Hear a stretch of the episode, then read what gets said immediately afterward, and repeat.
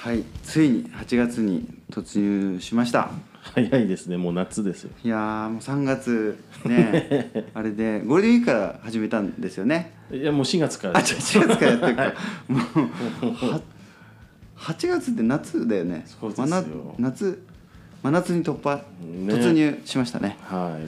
でまあ4か月やってきた中で実はね今日ははスタジオがを飛び出して、あそうついにですねリモートスタジオ カ何ですかリモートスタジオってラオケ館でカラオケ館3密を避けるためにやるんです三ね密をそうちょっ我とが社今も日ちょっとなんか AT フィールドの事務所がそういつスもタッフの方が今出社するようになりなんかねいつもスタジオでね、二2人はでい二人っきりだったのにそうですねちょっと3密を避けるために我々はあのリモートスタジオ で今日は初お送りしております、はい、ちょっともうね、あのドリンク頼まなきゃいけないんで、 あそうそうビールを、ね、ちょっと飲んじゃってますけどすいま せんだからね、まあたまにはね、いいやーねはいい、ですよね。うん、近況ですよね、はい近況としてはやっぱねもうね本当にね先週救われたというか愛の不時着がですねはい、もうずっと見ててドラマですよね。か韓国ドラマ、韓流ドラマで韓流ドラマでも大ヒット中の、うーん、でも本当に良かったですいいんですよももうなもうねずっと泣いてた いや本当にですよこれ泣く泣けますよ本当になんかねちょっと個人的にもいろいろ悲しいことがあってう、はい、あの別に人が死んだりとかじゃないんですけど、うんこう今のご時世いろいろちょっと辛いことがあるんですよね、はいあの追い込まれてるんですよ、うんでちょっとそれも含めてあの切羽詰まってた先週だったんですねはい、で同時にその愛の不時着に、まあ、しか頼りがなくてあのうん自分的には、まあ、うん特に週末でしたけど、深夜はもう愛の不時着でもうずっと見ててですね、一気に見たんですか。えー、3, 3日間にわたってですけど、中うにん1話が長いんですよ、うーん1時間じゃないんです よ1時間以上あるんですよなるほど。で分からないでチャレンジしたから、うんこんな長いと思わなくてはい。全20話ぐらいあったのかな一気あん見まり長くて ですね俺も思って早く終わると思ってたら、はい終わらなくてあと本当展開がすごくて、うーん、ちょっとしたなんかラブロマンスみたいな方と思ったらもう全然そんなことなくてですねはい、あのスパイから何からもう本当にだからにあの24を見てるような感覚で、え本当面白いですよー、なるほど。ちょっと僕も見てみますいやよ。もうね登場人物がもう素敵すぎて、はいめめちゃめちゃいい人なんですよ全 員言っちゃあれですけど、はい、ほんと泣けますようん、もうこんなに泣いたのはね何年ぶりか分かんないですうん結構泣いてる気がするんですけど、俺気のせいかねな。常にえ俺泣いてるよよくいや その中でもねいい,、はいい、い涙、なるほどね悲しいんだけどいい涙をね、はいなんか与えられてちょっとだけ幸せになった気分でしたなるほど。ということで、 はい。それじゃあ今週もはい。自粛のおすすめ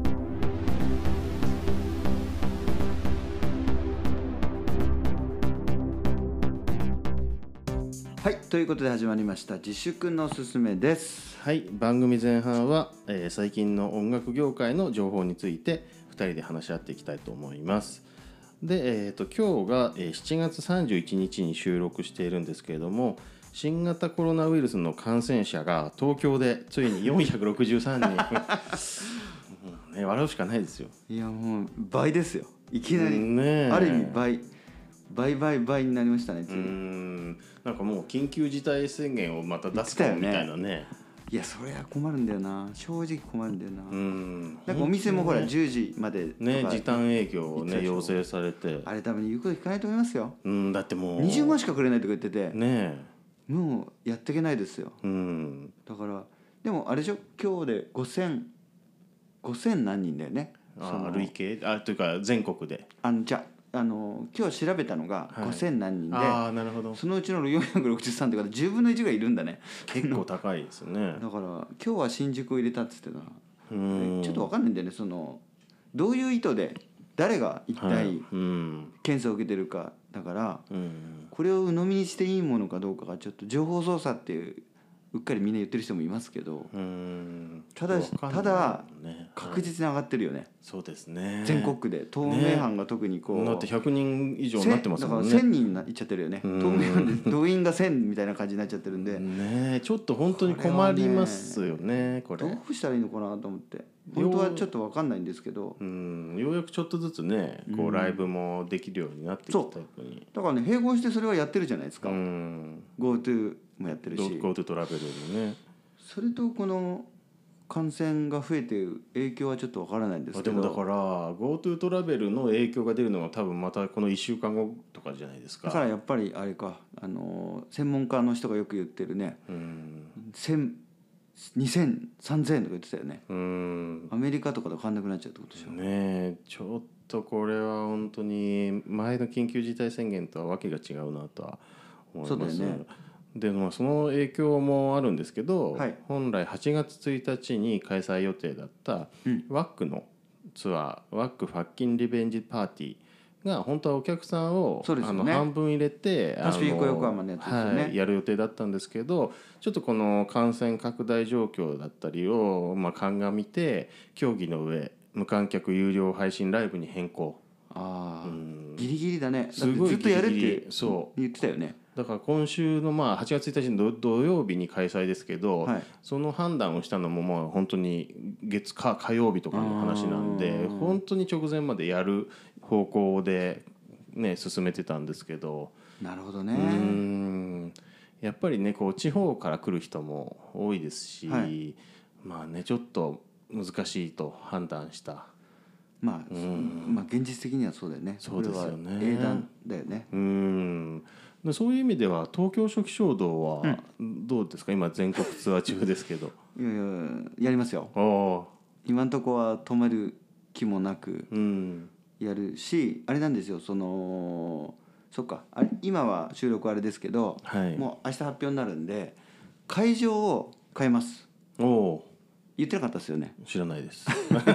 最近は教えてく んないあでね、はいあのーまあ、要はキャパがキャパ的に言うと、はいやっぱちょっとむギリギリなんですよガイダンス的に言うと、はいでそれもあってその大阪と札幌はちょっとむ無理だったんですけど大阪と東京はもういろんなそのお客さんとの距離とかを考えて会場変えようとうんいうことにしまして、はいで東京が8月のあ大阪が8月の10日でパンゲアだったのを、はいえーアニマっていうこれ系列の倍のキャパのライブハウスがあるんですよ。でそこでやることにしてはいで東京は8月の16日変わらずなんですけどフィーバーからなんとリキッドルームに おおめちゃめちゃでかくなりましたねまあまあそれぐらいじゃないとダメなんですよだってフィーバーが250人ぐらそうでいですそうでまあリキッドルームが900人とか、だからそもうそこにねシフト変えてうんやることにしてまあだから言ってもあれなんでチケットもちょっとうあの追加でね若干販売はするんですけども、いまあ、いい意味ではねその、ずっとほらそ即日ソールドアウトだったんではいそれもあってこう今見たい人が見れる可能チャンスがあるっていうのもあるんですけどまあでもうん思い切ったけどでも逆にねスタンディングでやれる会場も実はなくてああ椅子置かないんですかリキッドルーム普で通普通です普通で普通にやれる方法があるライブハウスがうん実はなかったっていうああないんですなんか踊ってばかりの国もリキッドルームでやりましたけど椅子あったんあですよねれはだから7月だったああそっか8月からはね一応椅子なしでもやろうってなったんですよ、なるほどそれを情報を聞いて相談してやってみようってなってうんだから本当にねあのキネマクラブとあれじゃないかなリキッドぐらいかなうんあとはまだ知ってる限りは椅子体制ですよねあクーアトロとかもまあ、だから現状は変わらず、あの箱の半分キャパっそうですていうのがまあベースになそうってそうるそうっそてう感じあですくよまでねも逆に余裕のある感じではあるんですけど、うんこんなことでこうリキッドになっちゃうとはっていうぐらい、うんでまあそのぐらいした方があのお客さん安心じゃないまであすか、そうですよねそういう意味ではちょっと面白いトピックスでそのまま結構予定ですけどねでもうまんあこのいやわかんないよねうん緊急事態宣言のなんか特別だっけそうそうそう特別とか言ってたよねそれが出たらまたなんかちょっと状況変わダメだよねっちゃうかもしれないいですもやんねそれは出たら多分やっちゃいけないんだと思うんですけど、うんでもねそんなこと考えてて動いててもしょうがないんでそうですよね。というところで、まあ、あのそれがリアルなところで、まあ、そのいわゆるオンラインのところでいうと、山下達郎さんが30やっ日てたよにね、はい見たかったよねチケットがね結構早い段階でそうなんですよもう締め切ってたよねねだからずっと売るんじゃないんだねっていうか、うん普通はずっと売るよ ね まあ当日も、今回があのそのミュージックスラッシュっていうあのプラットフォームのこけら落としだったんですよね、だからまあそれもあってちょっと多分ある程度絞ってたのかもしれないあですそうねいうことうん、ここがやっぱり達郎さんって音のこだわりもすごい強いのでちゃんとあの音の高,、高音質配信あれであれだよね、うん今までで一番いい音でやるって生きてたやつだそようねちゃんとあのなのでそのためのプラットフォームなる高ほ音ど質でも配信できるようにしててなおかつこれ用に音もミックスしてああの配信したっていうとこーろそなうんかですよね。 40分だったんだねあえっ、とねこの2個やったんですよねああの10徳万の博のやつを流したんだはい、十徳のライブとうんあとは騎士団万博だからなんかあのーあとはこれがやっぱり国内のはい、プラットフォームだったので、うん結構まあトラブル的なやつに対して一個ずつなんかツイッターで。あのー何かなるほ返ど信したりとかかなりまあこきめ細やかにあのやってる様子がありましたね。うんだからまあねやっぱりこういう高音質とかっていう音質の部分が今まであんまなかったじゃないですかあの音質無観客配信そうだのね中でそうだねうん、だからこれライやっぱりブ感しかなかったそうそうそうそうだからやっぱりこういうのを達郎さんがやることによってうんまたなんかちょっと違う、価値がね、はいそのいいですよね、うん、でまああとオンラインでいくとついにあれですよ「フォートナイトで」はいはいはいはいあのスペシャルイベントに米津玄師さんが登場っていうことで これはめちゃめちゃすごいなと思ってあのトラビス・スコットが5月はいに、あのゲーム内に登場してライブをや って多分なんか2,000万か4,000万人ぐらいが視聴したっていうはいめちゃめちゃあの盛り上がったあの出来事があってそれに日本のアーティストそうだとよはねいつやるんだろうなと思ってたら、つ米い津にさん来たかと思って米津さんなんで すよ。これはなんかすごいなと思って僕もやっぱり体験してみたいなと思ってたんですよ。はいだからいわいわゆるなんか無観客配信って、うんあの配信してる人と、うんなんか傍観者というか、はいっていうなんかテレビ見てる感覚だったけど、そうだねまあこれはゲ中に入ってんだそもんねうですよねゲームなんかいわゆるねあのー動物の森みたいな感じで、自分が中にいてぷくぷく動き回って確かになその中にドーンって米津さんが出てくるわけじゃないでだすかからバーチャルでお互いつそなうがっそうてるそうってそこうそとうでしょなんか自分がその中でこう動いたらあーでなんか近く行ったりとかできるわけじゃないですか、はいはいなんかそっちの方が参加してる感じっていうのはねあるのかなと思ってなんか日本であんまりそういうのなかったのが逆に不思議だったからこれはなんかすごいこれが一つ認知されることによっうんうんうんうんうてんそういう可能性みたいなものもちょっとまた出てくるのなかんなかと思新ってしく作ればいいんだよねそうそうそうそ確うかあれ本当あるんだよねうんバーチャルなんとかはねああそうで仮すね想でなんかやるそのねだけどうんそこまで行ってないよねみんなねそうですねだからこの「フォートナイト」って、まあ、あの海外のサービスで、まあ、PC もそうですしあのプレイステーションとか、うんなんかいろんなプラットフォームあのいろんななんだろう機器からはいこうアクセスできるっていうのもあったりして、なんかめちゃめちゃ今広がってて、なるかほどなりねあのそういうなんていうんですかねローリングストーンの記事にも出てましたけど、うん結構あのいろんな事業にこうちょっと新しく手をあ出していで出していってとい次うなかんだねじゃあ多分ねそうちゃんとなんかねすごいみたいですよやっぱ音楽業界もここに学ぶことがいっぱいあるって言ってあーなんかそのももともとゲーム会社なんですけど、はいはいそのいわゆる自分のところでゲームを作りつつ、んゲームを販売するプラットフォームを作ったんですって、へーであの他のあの売ってるところよりも手数料を安くしてるんですって、なるほどねあのちゃんと還元できるように、あーっていうところで結構みんなそこの会社にうんあのゲームをこう販売するようになっていてみたいはない話があって、はいそれはなんかやっぱり音楽の世界も今やっぱりストリーミングとかで出してもなかなかこう還元率が低いじゃないですか確だからなんかそういうところもあなんかあの改善こここから学んで改善できるんじゃないかみたいな、ー逆提提案だよねはい、音楽に対してねそうそうそうそうだからなんかねあのこれは非常に画期的なあのことなんじゃないかなと思います8月7日にこれってどうやったら見れるんですかこれねあの一応無料なんで多分なんかサイトとかでこの「フォートナイトの」はいあのゲームのをダウンロードするのかもしくはなんかログインする登録をしておくのか、はいって感じでやればできるなみるたほいどですよね。ちょっとやってみたういん、僕もねあのやってなやったことないんで、ねちょっとやりたいなとワ思クってワクしますねはい、っていうところで、まあ、オンラインが現状ですねはいでそしてですよベイキャンプそうですねはい現状いかがこでれすかがね、はい小屋が出てこないんだよね出てきたけあどーちょっと仕込み日がダメででね今日の時点で言うとまだ出てきてないんですうよ、ーんでも出てくると思いますよでそうですよ逆ねに言ったら11月とかっていう話がちょっとだけ今あるんですよあーだいぶお2か月そうずれになるんですね、まあ、11月も考えますかっていうのを実は今日言われたんですね、うーんちょっとあれだなと思ってそうですねといやいや結果で言うと多分なかなか他のイベントもなくなりそうなんでうーん貴重なものではあるのかなとは思ってはいるんですけど、はいもうちょっと早くやりたいよねそうですねなんか11月だと寒くなってくるからそうちょっと不安じゃない、ねね だからやっぱりせめて10月のその前半はいぐらいまでにクリアしたいなと思ってるんですけどう、ーんあよまあ、よくも悪くもまだみんな諦めてないんですよね、その小屋持ってる人がいらっしゃるじゃないですか、うんはいその人たちは告知もしてないんですようー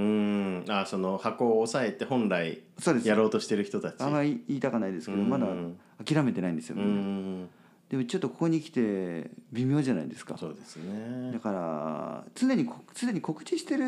ものはいいと思うんですけどはい今から告知するのって結構ハードル高いんじゃないかなって個人的な意見でうす、ーんだからそれだったら時期ずらした方がいいのになって、まあこれも個人的な意見、もしかしたらそのお客さん入れずにうん大きいところでサザンオールスターズみたいに そうそうそうそう配信ライブをやる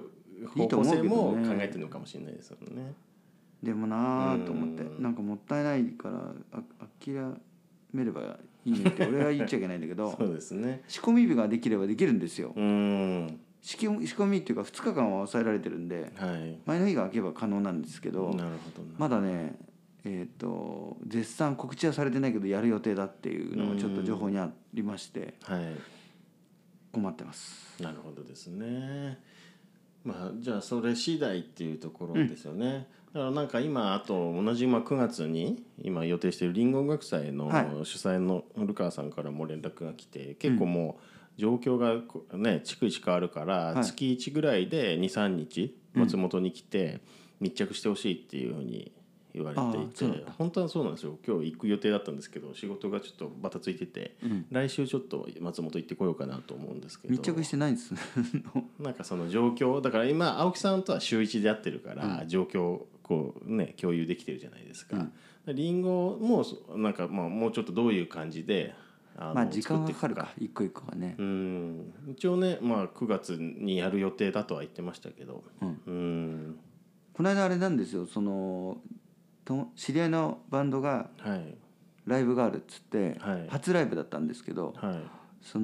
のライブハウスに行ったんですよ渋谷のライブハウス、うん23日前にで狭いライブハウスだったんですけどはい。それの初ライブだっつってたやつがオーディションっつってたよああリンゴそうリンゴのオーディションだって言っててたよなんだろうなと思ってちょっとすごいですね各地でオーディションやってる勝んで手すにねやってんだなと思って、ねでどうやったら受かんのかなこれ怪しいなってちょっと思いました審査員とかがいるわけじゃないいやいなかったから普通にあーおお店の人がいただけだったしう、んお客もそんなにいるわけでもないから、んまあほら状況が今普通にラライブやることがおかしいじゃないですか俺が言っちゃいけないけどまあで もそのライブハウスでライブハウスでやること自体はその基準を守ってやれば別に問題はまあなねいわけじゃないですか。そうだからな,、うんん、なんだすげえなとはちょっと思いましたよ、うんちょうどまさに、うーんこれ実はリンゴのオーディションなんですって言ってたうーん まあそういうところはなんかやっぱり東京外の人だからっていうのも強みですよね、きっと。そうかもね、うん東京の中にいるとなかなかねやっぱりやりづらいというかね確かにはあるんでそっかベイキャンプはじゃあちょっとまだ日程が日程出たらもうイケイケになるんだけうど、ん完全に出てなくて何もできないんですよねう今、んいろいろ下準備はされてるんですよ、はいただちょっとだからそいそのアーティストさんにも待ってもらってるのもあるしは、まあ、正直発表したいアーティストもいるしうんその止まただ認定が出ないってことはうん全員 NG のかもしれないもんねあその日にできそうすよねたまたまその日にスケジュール入ってたらもうんうアウトじゃないですか,、確かにそれもあって不安ですね、うんで一応8月の8日には解禁したいっていう気持ちではい動いてたんですよ、うん発表した段取りで、はいそこからチケットを再発売してみたいなこう一応ちょっとかああれはあってっはいていう動きではあるんですけどどうでしょうね来週になんか出てくるとまあその例えば10例えば11月でもいいと思うんで出てきたらいいねうん、そうですねだからまあ本当にじゃああとは日程さえ決まれば、もう具体的にどうやっていくあかっのていうとイこベろンですトね、は絶対やるつもりでいるので、うんあの期待は裏切らないはずです、はいもう久しぶりに言いますけど期待は裏切らない、うんまだ進んでますんでお待ちください、はい、ということで、またじゃあ近況来週をそうですねはいお待ちいただければとはい思います。お願いします、はい自粛の進めということで、えーここからは青木さんと西澤で新人アーティストを発掘して紹介していくコーナー「ゴーゴーレディオスターへの道」です。はいはいえっと、前回せ先週あのクリトリックリスの杉村さんがゲストで登場してくれたのでお休みだったんですけどそうですえーはい、その前の週は、えー、と京都の、えーワックさんを紹介しましたそして今週はなんと2組青木さんと僕の方で 1組ずついいですねはい、あります。はい、まず僕の方からなんですけど、えー、とこれはあの「55レディオスター」の道のメールアドレスの方にご応募いただいたバンドです。バンダースナッチ。み宮城県石巻市で活動している意識低い系パンクバンドっていうパンことでクバンドじゃないですか、、はいいいですね今までねあの大阪とか関西のバンドがやっぱりこうつながっていろいろ応募してくれてたんですけどそうですつねいにまたちょっと あの新しいとはいころから刺さってきましたね、そうなんですよ聞いてる人がいるってことでしょうかねね嬉しい嬉しいですよしかもあのなんかやっぱり石巻ってなんかあのね僕も震災の後に、はいはいはいあの物資届けに行って、取材したりもしててライブハウスもありますしねそうなんですよだからなんか非常に嬉しいなと思うんで早速じゃあちょっと曲聴いてみましょうかはいはい、えーバンダースナッチで「意識ハイヤー」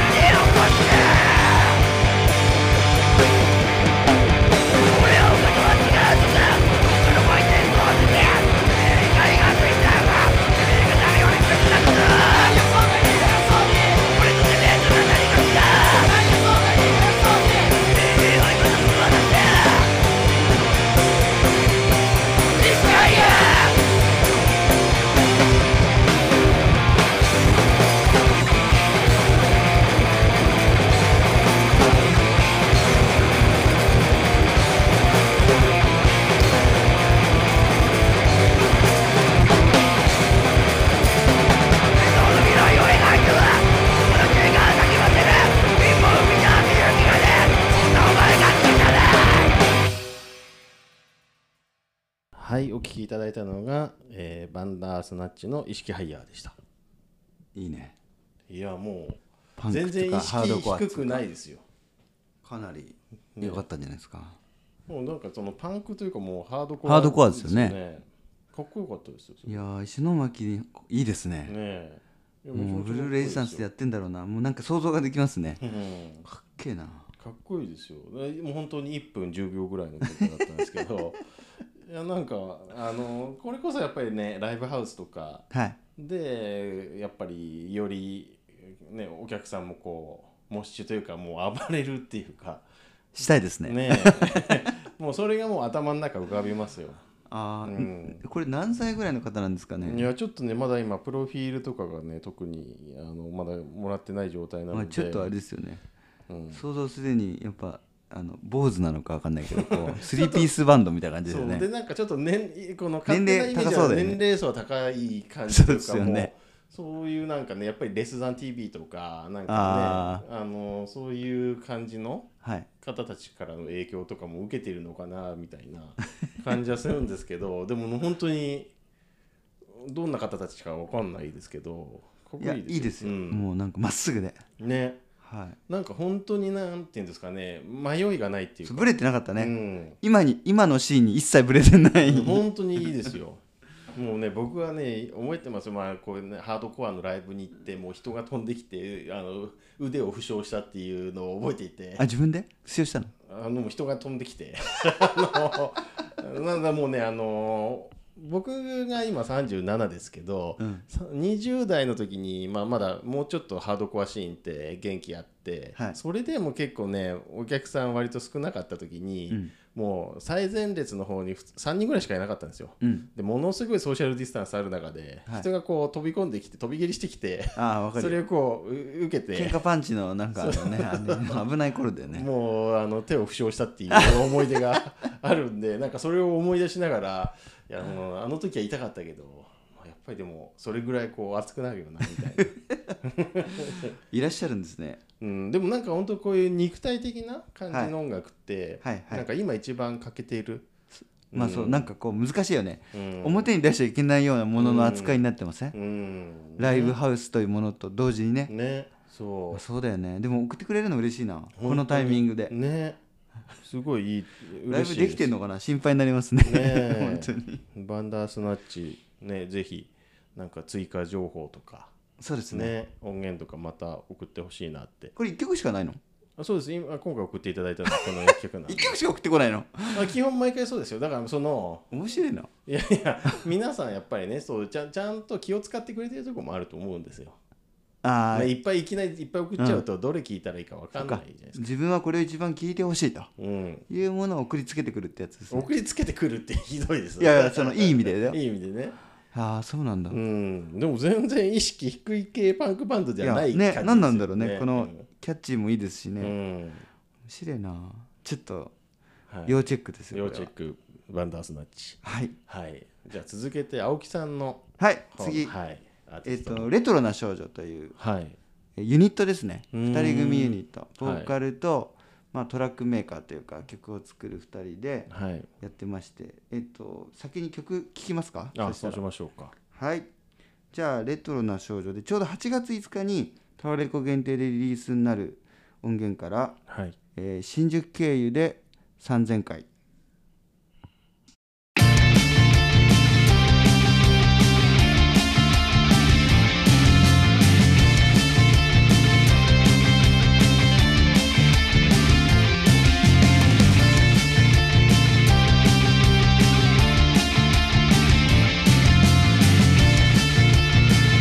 新宿駅のホーム揺れる改札前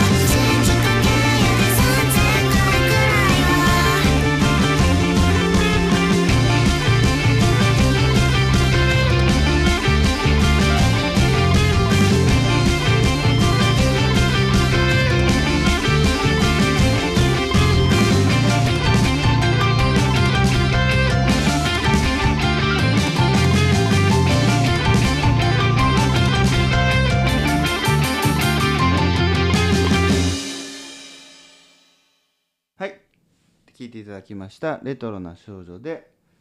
えー新宿経営で3000回でしたいいですねいいですよね、うんなんかこう新しくもないんですけどまあその相対性とかかまってちゃんとか、ね本当あのに出てきた時みたいなこう、うんあの感じの肌触りというか、ねがまた現れたでいそうでやっぱいないので、うんまあ久しぶりにま確かたほら個人的に好きそうでしょ、にねうんそうですなんかね聞いただ けであ好きってなったんで、うやんっぱさすがだなと思ってでこれがあの成山誠っていう人がまあ、はいた多分じ卓六の男人だと思うんですけど、うんその自分で曲全部作ってっていううそのん人がいて、はいまあ、アイドルにもね曲提供とかしてるみたいなんですけど、うんでまあそのボーカルとして佐藤賀志賀志があれですよ賀志するの賀志ですから、ね、おーまあちょっととんでもなさそうな確かにちょっとへやっぱちょっと変わっうんあのそうですちょっとねつい一筋縄調べたら一筋縄ででいかないタイプのうん女子っぽかったですけどね、うんちょっとあの接触はしてないんで分かんないんですけ どあの、なるほどねまあ、そのでも二十歳ですよ、うんまだ若いでなんかプロフィールにはアイドルって書いてありましたね自分でねあ自分でアイドルルって言ってるから多分違いますよね、うん確かにねその2人ユニットみたいな感じなんですけどちょっと実はライブもやったことなくてだからまだこれからこれからのパターンなんですけどはい とりあえずあの曲選考ということでうんついにリリースされるっていうことででちょうどこれがですねあのアクトアイズっていうはいレーベルの、まあ、石田さんがやってるんですけどそれこそあの0.8秒と衝撃とかうん夜の本気ダンスとかはいバロンドールとかを出してるレーベルでうんまあ、そこの、あの吉田さんからあたまた新しいの面白いのいるんでっていうところの紹介でなるほど音源をパッと渡されてはい聞いたらまさにって感じだったので、うんこれは青木っぽいなと思って 応援したいって感じに今なってるなるちょっと楽しみなんですよねなるほどね本当ライブもまだやってないっていうのがよくて、うん割とそういうアーティストもともと多いんですよ、うん自分自分ははいだからどっからどうやってやっていくかみたいなのを、うん考えるというかこう戦略的にもこうねできたらまたちょっとこれはねかなりこの今後の音楽シーンでねいい意味でのフックになるようなうんものになっていくような気がしますよ。うんなんか資料だとイラストですもんねなんかそうそうそうそうそうこれがアーティスト画像というか多分そうでうすね。んでねあれなんですよ本当はねその「算数の答え」って曲が入ってるんですけどはいこれがですねあ8月5日リリースではいでオンエア解禁が7月20日でうんその推し曲が算数の答えなんですけどはいで MV 解禁だって言ってるんだけど MV 出てなくてうんでこの曲にしませんでしたなるほどですねはいそっでちもでも聞いてみたいですけどね。でもなんかねテイストは大体このこの感じで、やっぱレトロ感あるというかこうや柔らかい感じじゃないですか、うんなんかね相対性理論うのんっぽい、あのウィスパーな感じだったりとか、はあのい卓六っぽいギターのあのバッキングにちょっとかまてちゃんっぽいピアノそうなんですよ、がね。うん、なんかいいとこ取りだようね、んなんかね今に合ってんのかなと思ってこのコロナ禍に合ってそうなはい。なんかこう押し押しではなくて、うんちゃんで耳耳ほらあのループ感がすごくいいから、うんやっぱり耳に残っちゃうんですよね、うんだからこれはね本当に売れ売れるというかこうちょうど今いこれからいい音楽なんじゃないかなってうん改めて思っておりますので、うん確かに要ねチェックということはそのうちライブもや,、うんなんかこうやらしたいと個人的には思っておりますんで、まあ確かにねあの、相対性理論と僕同い年ぐらいなんですよ。うんであのね彼らは早稲田のねサークそうルです出ね身じゃないですか。はいで当時東京ニューウェーブうん、とかのまあ時代だったんですけど、はいあの東京ノーウェーん何でしたっけあの終わりからたちがやってたあのボアーズとか、まああはいはいがいるシはーいンとちょっとまあ同じ時期ぐらいに出てきたんですけどやっぱりねあの謎めいてたんですよねすごく相対性理論はね面。白かったよライブ見てても笑っちゃってずっと,、ねずっと笑ってたもん確かにライブもめなっちかゃ面な白かかった撮よれなかったけど、ん僕も見に行ったんですけどこうもう一言ぐらいしか言わないんですよねあの薬師丸さんが。そうなんですよ俺本当面白いなんかロフトとかで見てた時に、はい、面白かったあのいや本当にね、クスっていう感じ、 そうですよね。この子大丈夫って感じだった、いねやその後ほらすごく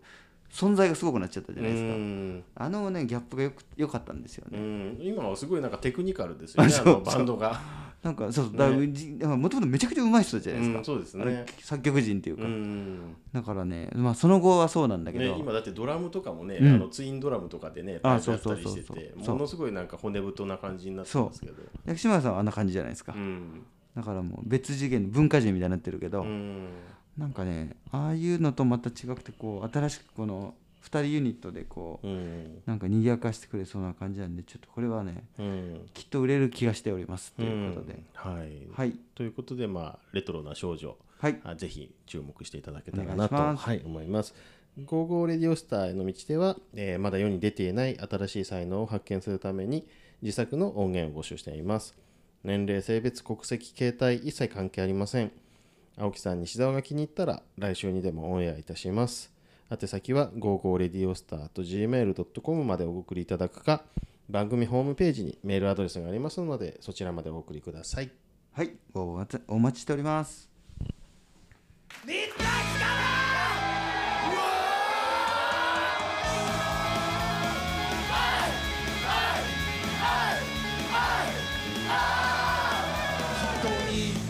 ということで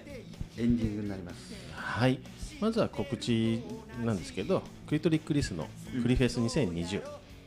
えー、とこれが2020年11月1日日曜日、大阪府大阪城音楽堂で行われます。えー先週発表したみたいに前村千秋さんが第一弾ゲストとして、えー出演してくれます、はいはい、一般発売が8月1日10時からスタートとなりますのでぜひチケットをお買い求めくださいこれは意外にも売り切れちゃうかもしれませんよおーねあんまり先行ね、もいい状況だったんではいだから今のうちいとりあえず1回はすぐ一旦ゲットしてほしいですねリリースしてもいいんで、ゲットしてほしいですねそうですね自由席ですけどはい。ということでね、あとは青木さんの最初もね、言ったんですけど、うんあれですね、お見合い相手というか、 彼女というか、結婚相手を探す旅をね、ちょっと頑張りたいなってところで。そうやっぱね思いましたえっとやっぱいあのその改めてちょっと頑張りたいなっていう、ね、本当はだってベイキャンプのステージでね、あそうそうそうそう発表するっていう。ちょっとあの伸びるかもしれない んで、延長っていうことで、ねワンチャンをちょっとまだ諦めず、うんうんあの隣にいてくれる人を探すっていうでのもが大青事木かなとさん思っねて結ます、構やっぱり話を聞いてくれるとかあとは一緒に買い物行ってくれる人がだったら誰でもいいって言ってた割には結構ねペアーズとかこう登録してもね厳しいんですよね記事いやあれさ年齢の問題じゃない年齢ですかなんかやたら俺より年上の人しか来ないのが、はいちょっと理不理不尽っていう か理不尽ではないですよ。そのはいいやちょっとそれは無理だなっていうのがねどうしてもあるんですようん。最低限の何かがうん。それはもう分からないんだけどあの生理的にあっっていうのがあって、あどどうしても弾いちゃうんですよねで逆に言うとそれ以外の人が出てこないっていううん。でも結構あれですよ。青木さんより年下の人を僕はこういいにしてますよ。だから見てないから一回だけ送られてきたじゃん56歳っていう 人があれしか見てないから俺以外にも来てんのあの二件ぐらい来てますよ。一件もしだってそれしか知らない俺見てないんだからはい。あと寝て覚えてないしだって寝てたじゃん俺そうだからちゃんとあのどうこうメールのやり取りとかであのちゃんと青木さんと会う人かなっていうものを判断した上でセッティングして、まあ青木さんここ行ってくださいと。はい。素晴らしいね何もだから俺はそうです。当日もう行って。両手あれはい上げていけるわけですお話そうそうそうお話ししてもらうっていうもうお見合い最の終ジャッジだセけッティングまではあお見合いだからかいお見合いですよもすいませんねうはいというところでねベイキャンプのまあ近況もそうですけど、はい青木さんのこう恋愛事情もぜひ注目して ここで言うのもなんだけどはいですねちょっと今年は頑張りますはいはいはいというあこととで20年ぐらいなんでちょっとねはい、いろいろ考えることがあることに気づきましたはいなのでねそこら辺もぜひ注目いただければというところで今週もそろそろお別れになりますはいちょっとあれですねカラオケだしカラオケ初カラオケだからこの後延長になっちゃったから歌っていきますかどうしますかということで、はい AT フィールド青木と SW 西田がお送りしましたさよならまた来週さよなら生きてる